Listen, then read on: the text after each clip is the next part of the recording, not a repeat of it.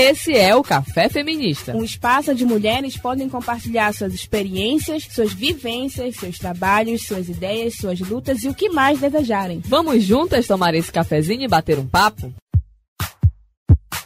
Olá, manas! Estamos começando mais um Café Feminista. Estamos de volta para tomar aquele cafezinho com você e bater um papo. E olha só, dia 29 de janeiro é o dia da visibilidade trans. E você sabe o porquê do dia 29 de janeiro ser o dia da visibilidade trans? Bom, eu vou te falar. No Brasil, essa data é muito significativa para a luta de travestis e transexuais, porque no dia 29 de janeiro de 2004, mulheres e homens trans foram a Brasília lançar a campanha Travesti e Respeito para promover a cidadania e o respeito entre as pessoas e para mostrar a relevância né, das ações é, do grupo no Congresso Nacional. Esse foi o primeiro ato nacional organizado por pessoas trans e foi um fato, né, algo, um acontecimento que repercutiu bastante. Então é por isso que o dia 29 de janeiro é o dia da visibilidade trans. E por conta do dia da visibilidade trans, mas também porque é importante a gente tratar sobre diversos temas relacionados a nós, mulheres, a gente vai bater esse papo, tomar esse cafezinho hoje com Beatriz Nefertari, uma mulher trans maravilhosa. Olha só, ela é mãe de santo, pedagoga, é envolvida no movimento negro e LGBT, é ex-coordenadora do ProPaz. E olha só, gente, olha só você mulher que está ouvindo. Ela foi a primeira mulher trans a ser reconhecida como mulher aqui no Pará. E também foi a primeira mulher trans operada do Pará. Olha só que mulher maravilhosa, que mulher incrível que está agora tomando esse cafezinho comigo e com você. E eu já agradeço imensamente, Beatriz, pela sua participação aqui conosco no Café Feminista. Seja muito bem-vinda. Obrigada, é um prazer estar nesse bate-papo com vocês, né? É, é importante ressaltar o Dia da Visibilidade Trans, né? Eu acho que a luta feminista é, é a mesma, né? Somos todas é, mulheres, lutamos pelo nosso reconhecimento, pela mesma luta, sofremos a mesma dor, um pouco diferente, mas a mesma dor. É isso aí, a gente tem uma mulher incrível para conversar com a gente e posso te chamar de Bia? Pode, fica à vontade. As pessoas me conhecem mais como Mãe Bia. Vou chamar de Mãe Bia, então. Nesse café feminista, porque a ideia é essa, a gente se aproximar. Bom, mãe Bia, a gente já conversou outras vezes no Café Feminista, né, sobre a questão das mulheres trans, né, da gente se aproximar do movimento feminista, pautar e se aproximar ainda mais. A gente percebe que ainda não, não é um tema que é muito debatido entre todas as manas, né, que são feministas. E a gente, na live que a gente conversou, a gente fez uma pergunta que é bastante importante, né, pra gente saber, assim, é em que momento que você, enquanto mulher trans, percebeu algo diferente, assim, antes de passar pela transição? Isabelle, eu, quando eu passei pelo processo, na verdade, eu quando me reconheci mulher, eu reconheci desde criança. Eu sempre me vi mulher, né? Eu sempre me senti mulher. A gente é, se sente logo quando a gente é, é, é, nasce, né? Eu não me, me tive que me é, conhecer. Eu já nasci mulher. Eu sempre digo assim, eu já nasci mulher. E o que o que estava errado era um sexo, né? Que estava ali ao qual eu não me identificava e um nome ao qual eu também não me identificava. Então, desde criança, eu me lembro, é, meu pai, minha mãe, é, sempre foram muito carinhosos comigo. Eu não tenho é, nada o que reclamar da minha família, ao contrário, eu tenho muito a agradecer a Deus pela mãe que eu, que eu tive. Então, quando eu era criança, eu sempre me vi menina. Eu sempre me identifiquei como menina. Eu brincava com coisas de menina. Eu queria brincar com bonecas, brincar de casinha. Eu não queria nada de menino. Às vezes, os meus tios queriam me colocar coisas de menino, mas eu não aceitava. E meu pai sempre é, é, reprimia meus tios, deixa é, é, ele brincar com o que ele quer, o que ele gosta, o que ele se sente bem. Então já, isso já isso já vem de criança, já vem de quando eu nasci.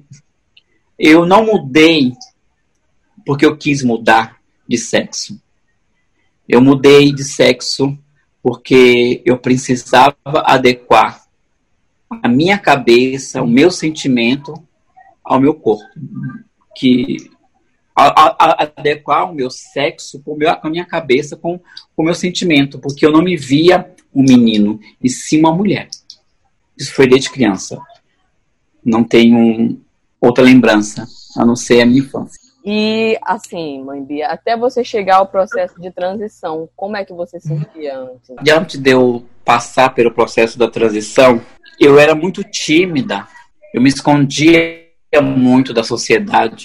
A gente tentar, a gente tenta, é, eu tentava é, procurar um caminho ao qual eu me, me sentisse melhor. Eu fui iniciado no candomblé muito cedo.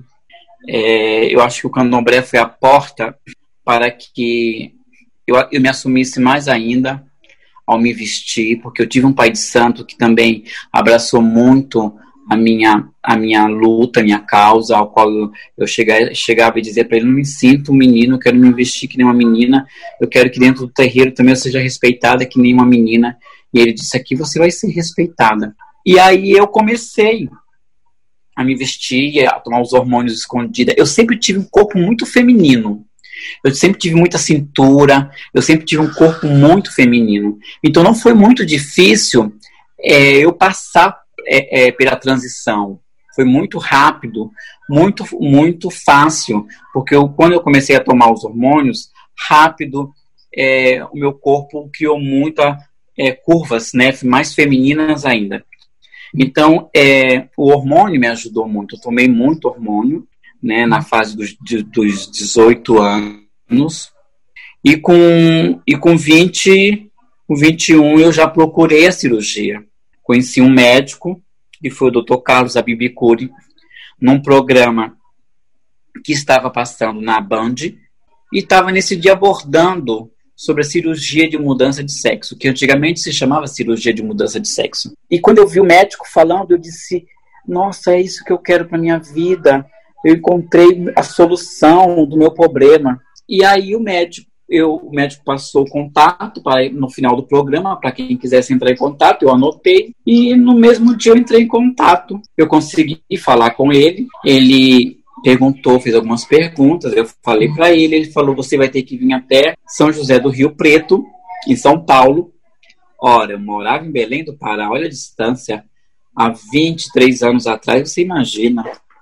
E eu disse: eu vou. Chegando lá, passei pela psicóloga, e a psicóloga, no primeiro dia que conversou comigo, é, eu fiquei um dia, foi um dia, das sete da manhã até as oito da noite, conversando, ela me investigando, teve alguns brinquedos é, é, didáticos, ela fez algumas perguntas, várias perguntas ao qual eu fui respondendo, como eu me sentiria, como eu agiria, como eu seria. E no fim ela disse assim, gente, Beatriz, você é um, um fato inédito para mim aqui. Eu não tenho muito o que trabalhar com você, não. Geralmente a gente trabalha dois anos com uma mulher transexual para poder encaminhar ela para a cirurgia. Eu vou te encaminhar para o psiquiatra e vou ver o que, que ele vai dizer. E se ele tiver o mesmo pensamento que o meu, eu tenho certeza que você, vai, você não vai precisar passar pelos dois anos, porque você é um para nós, você já está preparada para a cirurgia. Chegando até a ele, passei também um dia com ele, conversando, e ele me analisando tudinho. E no final ele ligou para a doutora Jaqueline e falou: Jaqueline, nós não precisamos trabalhar com essa mulher mais, não. Essa mulher está preparada. E aí eu fui até o, o, o, cirurgião, que era o Dr. Carlos Abibicuri, que eu digo que ele é meu pai. Nós chamamos ele de pai porque ele me deu a minha vida de volta. Né? Eu sempre digo isso. Ele me libertou para a vida. A partir do momento que ele refez a minha, a minha, meu corpo readequou meu corpo. Quando ele, eu cheguei até ele, ele olhou todos os laudos e que ele começou a conversar comigo, ele disse: vamos marcar sua cirurgia. Só que tem duas situações: uma é paga e a outra é pelo SUS.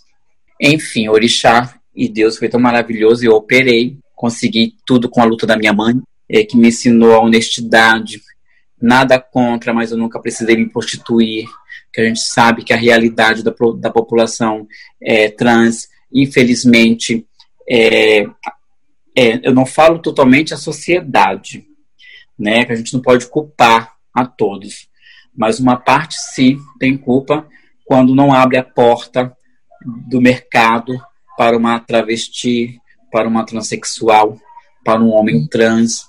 Tudo é mais difícil. Que maravilha. É muito bacana eu e você que está ouvindo aí o podcast poder ouvir a história da Beatriz. É uma história realmente inspiradora para todas as mulheres, principalmente para as mulheres trans. Estou muito feliz em receber você, Beatriz, e continuando o nosso bate-papo. Eu queria saber como você enxerga, né? Como você vê esse seu protagonismo de ser a primeira mulher trans reconhecida no Pará, a primeira mulher trans também operada. Como você vê tudo isso? Você sendo pioneira disso tudo, né? Eu não, eu não, eu não, não tenho aquela vaidade, né? De ser primeira mulher transexual operada, de ter lutado. Eu, eu acho que a minha luta não foi só minha, foi de todas. Né? Quando eu fui reconhecida pela legislação brasileira como mulher de fato de direito, a gente sabe que abrimos um leque de oportunidade para futuramente muitas jurisprudências dentro do estado do Pará reconhecer muitas mulheres, muitos homens. Né? Tem o Rai Carlos, que o Rai Carlos, quando saiu a minha meu reconhecimento, quando o juiz autorizou, né, o Rai Carlos usou esse processo para também fazer a defesa dele como homem trans. E ele também conseguiu, foi o primeiro homem trans também a ser reconhecido como um homem de fato de direito.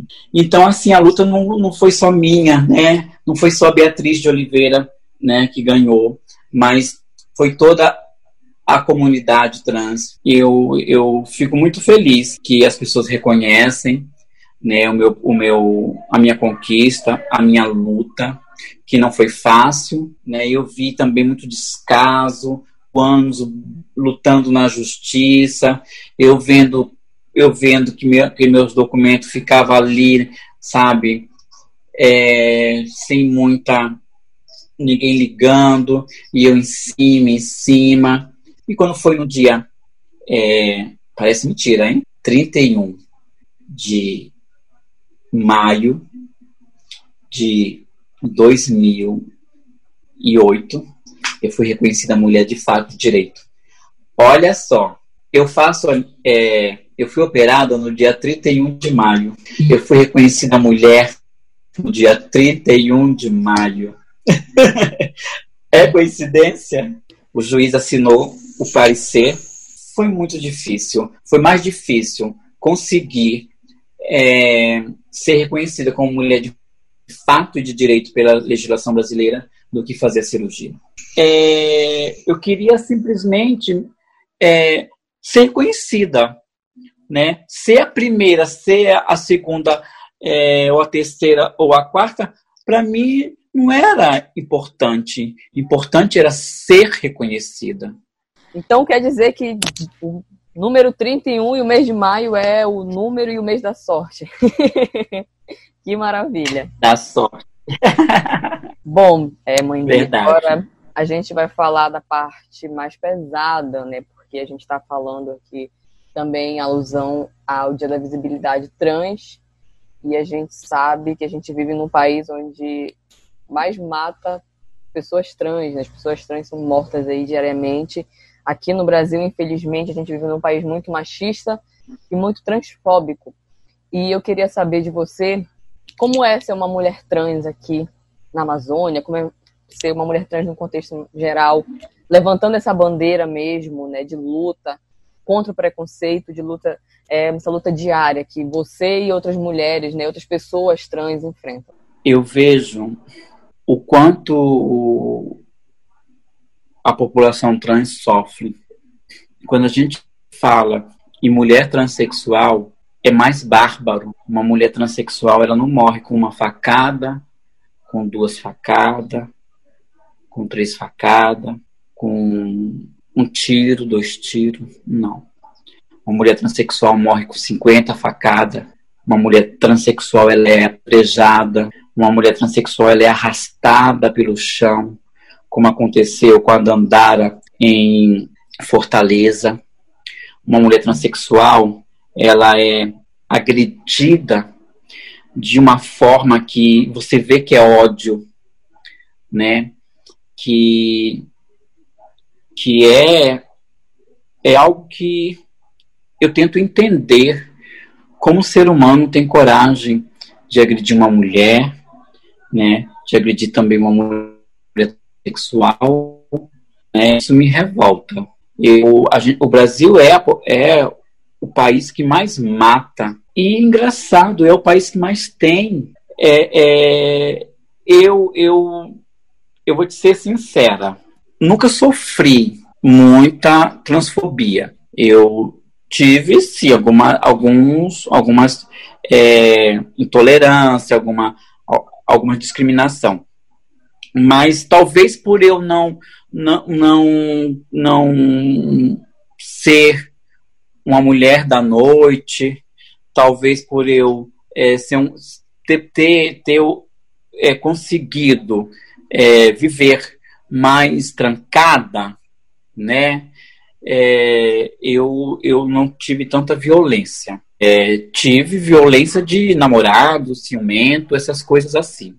Mas que não, não, não foi é, é da altura que muitas mulheres transexuais sofreram. Mas é, eu, eu fui coordenadora do Propaz e eu lutei muito contra a intolerância, a discriminação dessa comunidade. Eu abracei muito essa, essa comunidade. Eu, às vezes, até alerto, eu alerto muito, eu fico muito preocupada pela questão da vulnerabilidade da nossa população. A nossa população é muito vulnerável. Por quê? Ela não tem oportunidade. A gente não vê o mercado de trabalho para, para a nossa comunidade trans. E o que resta para essa população? Ou é ser cabeleireira, ou é ser doméstica, e são poucas casas que aceitam, ou é prostituição. Infelizmente é isso. E aí o que acontece? Elas ficam vulneráveis para toda essa violência, para é, toda essa, essa barbaridade que acontece a nossa, é a nossa comunidade, a nossa população trans, por isso foi criado o Dia da Visibilidade Trans, para acordar. É, a, gente, a gente tem uma ideia, a gente que acompanha, a gente que se informa, tem uma ideia realmente do quão é difícil ser mulher na sociedade, ser mulher trans, então é muito mais difícil ainda. A gente teve a oportunidade, enquanto Café Feminista, de conversar em uma live com uma representante da Rema Trans, e a gente ouviu também relatos assim dela muito pesados, inclusive eu chorei na live, porque é uma realidade que, bom, a gente pode não estar tá acostumada, a gente pode não ter uma amiga trans, né? Mas aí quando a gente ouve assim, impacta realmente. A gente já tem uma ideia, mas quando a gente ouve, é muito mais impactante. E é realmente isso, é uma luta diária, eu imagino, mas a gente tem que se fortalecer enquanto mulheres, né? Uma dando a mão para outra. E é nesse sentido que eu pergunto para você dessa questão de acolhimento, de união Verdade. com mulheres. Eu queria saber como você percebe o acolhimento ou o apoio do, do, do movimento feminista é, para com as mulheres trans. Existe. Infelizmente, é, é, a, é a realidade. Existe muito preconceito, né? Parece assim que a minha dor não é a mesma que a sua. Parece assim que a gente não sofre a mesma agressões, parece assim que eu sou diferente. Mas eu não sou diferente, a minha luta é a mesma que a, que a sua, nós, nós sofremos a, as mesmas agressões, né? Nós, nós temos nossos, nossos direitos é, tirados diariamente, né? É, eu, eu não aceito ver uma mulher é, sendo agredida, né? Eu vou em cima mesmo, né? Eu converso, né? Eu acho que a gente tem que se dar mão. A diferença é só que eu sou transexual, só, mas eu sou mulher que nem você. Você é mulher que nem eu. A diferença é que você biologicamente nasceu, mas eu só adequei mas somos a mesma. Lutamos do mesmo jeito, choramos do mesmo jeito, sentimos a mesma dor, o mesmo olhar de preconceito, o mesmo olhar dos machistas que olham para a gente como é, só desejo, né, para a gente saciar os desejos deles, né, não vê que nós somos uma mulher que temos condições, capacidade, somos guerreira, fizemos, fazemos muito mais do que eles, temos mais força, entendeu? Somos mães, somos pais ao mesmo tempo, né? Somos tudo, né? Eu acho que o que falta hoje é as mulheres é, abraçar, ouvir, sentir, olhar, né? O anseio de cada uma, lutada. A gente, a gente, gente luta juntos, a gente luta pela mesmo, pelo mesmo projeto, que é o quê? Crescer, ter nosso espaço reconhecido, os nossos direitos reconhecidos, que são os mesmos, né? Hoje a legislação brasileira é, está é, reconhecendo, né, colocando a mulher transexual é, como uma mulher do mesmo direito que uma mulher biológica, que a gente chamamos de cis. Mas ainda a luta é grande, a luta ainda é árdua, mas eu tenho certeza que a gente vai conseguir se dar, se dar as mãos. Tenho certeza que a gente vai conseguir caminhar juntas, uma ajudando a outra, que é isso que a gente quer. Eu, um dia desse, eu chorei muito. Eu, como mulher transexual, e a Lorixá, imagina, num, numa religião matriarcal, ao qual as mulheres que mandam, as mulheres é que são é o poder.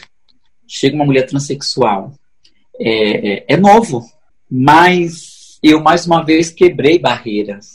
Meu pai de santo me consagrou como Ialorixá. Ainda, ainda há tabus, que tem gente que diz, não pode, ela não tem ventre, ela não é mulher biologicamente, a nossa religião não aceita isso. Aí eu pergunto, aí eu calo a boca quando eu pergunto: uma mulher que não tem útero, biologicamente, nasceu mulher, mas não tem útero por algum problema, ou ela fez uma, ela, ela retirou o útero por algum problema também, deixou de ser mulher? porque ela não tem útero? Lógico que não, gente. Lógico que não. A diferença é só que porque eu não procrio. Eu sou mãe também, quando eu posso adotar uma criança e acolher e dar o amor que aquela criança merece. Eu sou mãe, quando eu sou Yalorixá, e sou mãe espiritual de muitos e cuido, sinto, choro com eles, com meus filhos, quando eles estão sofrendo, eu tento é, é, é resolver, mãe, está acontecendo isso, me ajuda, eu como mãe, mãe espiritual, eu vou lá, eu me dou, e, e eu consigo direcionar a vida daquela pessoa. Sou mãe também. E quando eu ouvi de uma Yalorixá de Angola que falou num áudio áudio mandando para mim: Mãe, ela foi a primeira mulher transexual que eu vi e que eu tenho respeito e a reconheço como mulher, como Yalorixá entre nós. A senhora é respeitada, mãe, por todos nós. A senhora é, mostrou pra gente que a mulher transexual não é aquilo que a gente pensava. A senhora quebrou o tabu. E hoje você ocupou seu espaço entre nós. E hoje, se, se chegar uma outra mulher transexual, a gente vai agregar, abraçar, acolher e respeitar ela como nós, igual a nós. Então, são essas coisas que eu fiquei feliz, porque a gente avançou muito, tem avançado. Lógico, com passos pequenos. Mas de nós ver uma Yalorixá antiga, de quase 70 anos, outra de 70 e pouco, outras de 80, reconhecendo uma mulher transexual de 47 anos e alorixá, é algo emocionante. Conseguir fazer a cirurgia, conseguir ser reconhecida pela legislação brasileira e conseguir ser reconhecida dentro da minha religião como Yalorixá. Isso foi tudo. Que maravilha! Que mulher inspiradora. Imagino que você é inspiração para muitas outras mulheres, mãe Bia. Bom, eu na live que eu participei, né, que eu, que eu, enfim, que a gente promoveu aqui no Café Feminista com a Paula da Rima Trans, eu falei e repito novamente, né? Feminismo não dá as mãos e não traz para a luta também, e não caminha junto com mulheres trans, não é feminismo, porque como você falou e eu reforço novamente, somos todas mulheres. Então a gente tem que se unir, a gente tem que fortalecer uma outra. Cada uma tem sua luta, mas quando a gente dá as mãos, a gente pode apoiar uma a outra. Tá muito bom o bate-papo, eu tô gostando muito de conhecer você, de ter essa oportunidade de conversar com você, uma mulher pioneira e que vai à luta, enfim, tem várias conquistas maravilhosas, realmente uma inspiração. Mas a gente tem que caminhar para o fim o nosso café feminista, né? Eu vou finalizar é. com a pergunta. Eu vou finalizar com a pergun uma pergunta para você. Eu queria saber assim, a gente falou muito sobre a questão do preconceito, sobre a questão da, não só das mulheres trans, né, das pessoas trans na sociedade, elas ainda não têm uma abertura muito grande, ainda é muito difícil. Coisas que são simples para outras pessoas, para as pessoas que são trans, são dez vezes mais complicadas. Então, eu queria saber de você, assim, quais são as políticas públicas necessárias para garantir o bem viver das pessoas trans na sociedade, no Brasil, enfim. A gente avançou muito na questão das políticas públicas. Eu acho que a gente, principalmente no Pará, mas o mais importante que a gente precisa agora para que a nossa comunidade seja, seja não, tenha dignidade, tenha sua vida própria, é trabalho. É o mercado de trabalho aberto, é as escolas abertas para receber essa população que muito precisa ser capacitada, porque tem, nós temos muita, muitas pessoas inteligentes, muitas pessoas que querem trabalhar, muitas pessoas que têm é, capacidade. Então, de tudo que já se conquistou, nome social, é, reconhecimento da certidão de nascimento, é, ambulatório trans, cirurgias, e aí vai por diante, é, é, é delegacia é, de crime discriminatório, delegacia da mulher que também ampara a violência contra mulheres trans. De tudo isso, o que é importante é a inclusão no mercado de trabalho. Isso ia mudar tudo. Essa é a minha visão. Realmente é muito necessário, como você falou lá no, acho que no início da nossa, da nossa, do nosso bate-papo, do nosso cafezinho, que muitas mulheres trans, né, vão para a prostituição por conta dessa falta mesmo de acesso à escola, a emprego. Então, imagino que seja muito complicado. Então, a gente precisa realmente, enquanto mulheres, levantar essa bandeira e lutar juntas para esse bem viver de todas nós. Bom, o nosso cafezinho já chegou ao fim. Foi um café muito bom, muito quente, com bate-papo muito esclarecedor, não só para mim, como para acredito para você, mulher que está ouvindo também junto com a gente tomando esse café. Mãe Bia, eu gostaria de agradecer imensamente por participar do Café Feminista. É muito importante que as mulheres é, participem desse momento e falem, conversem com a gente para que a gente possa se conhecer, para que a gente possa se sentir e também se aproximar. Eu queria te agradecer imensamente pela participação aqui no Café Feminista. Eu que agradeço pelo carinho, por essa, por essa pauta e, e falar da importância do dia dia 29 de janeiro, dia de visibilidade trans.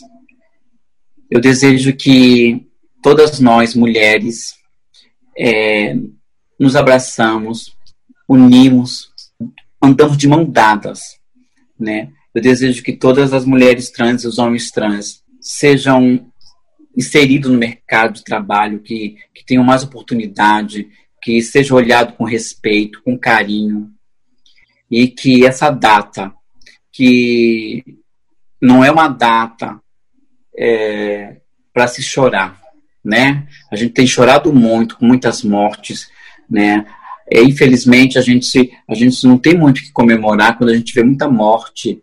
Todo ano é muita morte, muita morte de mulheres trans. É acender novela nos dias é, é, é, da visibilidade, muito manifesto. Eu acho que a gente deveria é, começar é, é, a comemorar, né, a reivindicar os nossos direitos, que nós temos que reivindicar, mas começar a, também a comemorar, porque a gente tem muito que comemorar, a gente avançou.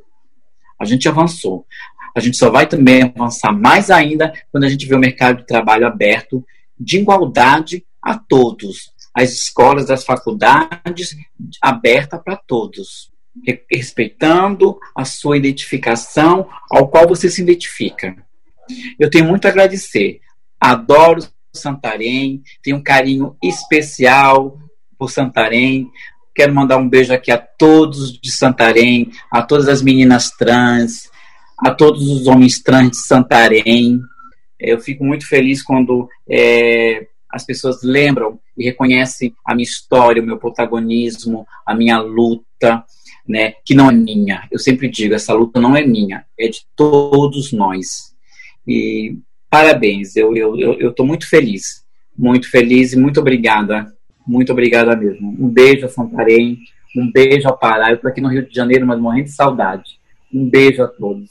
A gente é que está feliz em receber você para poder tomar esse cafezinho.